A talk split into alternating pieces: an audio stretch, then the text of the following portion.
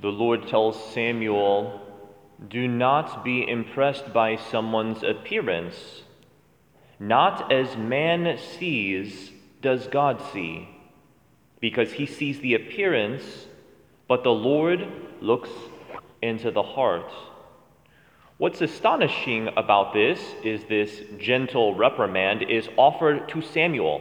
Samuel is a man of God very renowned, very spirit led. We're not talking about some worldly minded individual.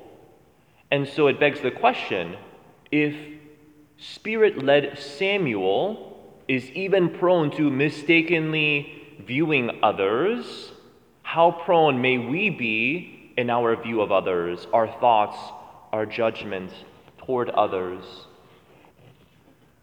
We want to ask for an outpouring of the Holy Spirit that the Lord would transform us continuously. Jesus, grant us your own vision.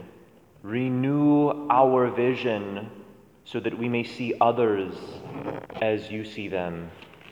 Amen.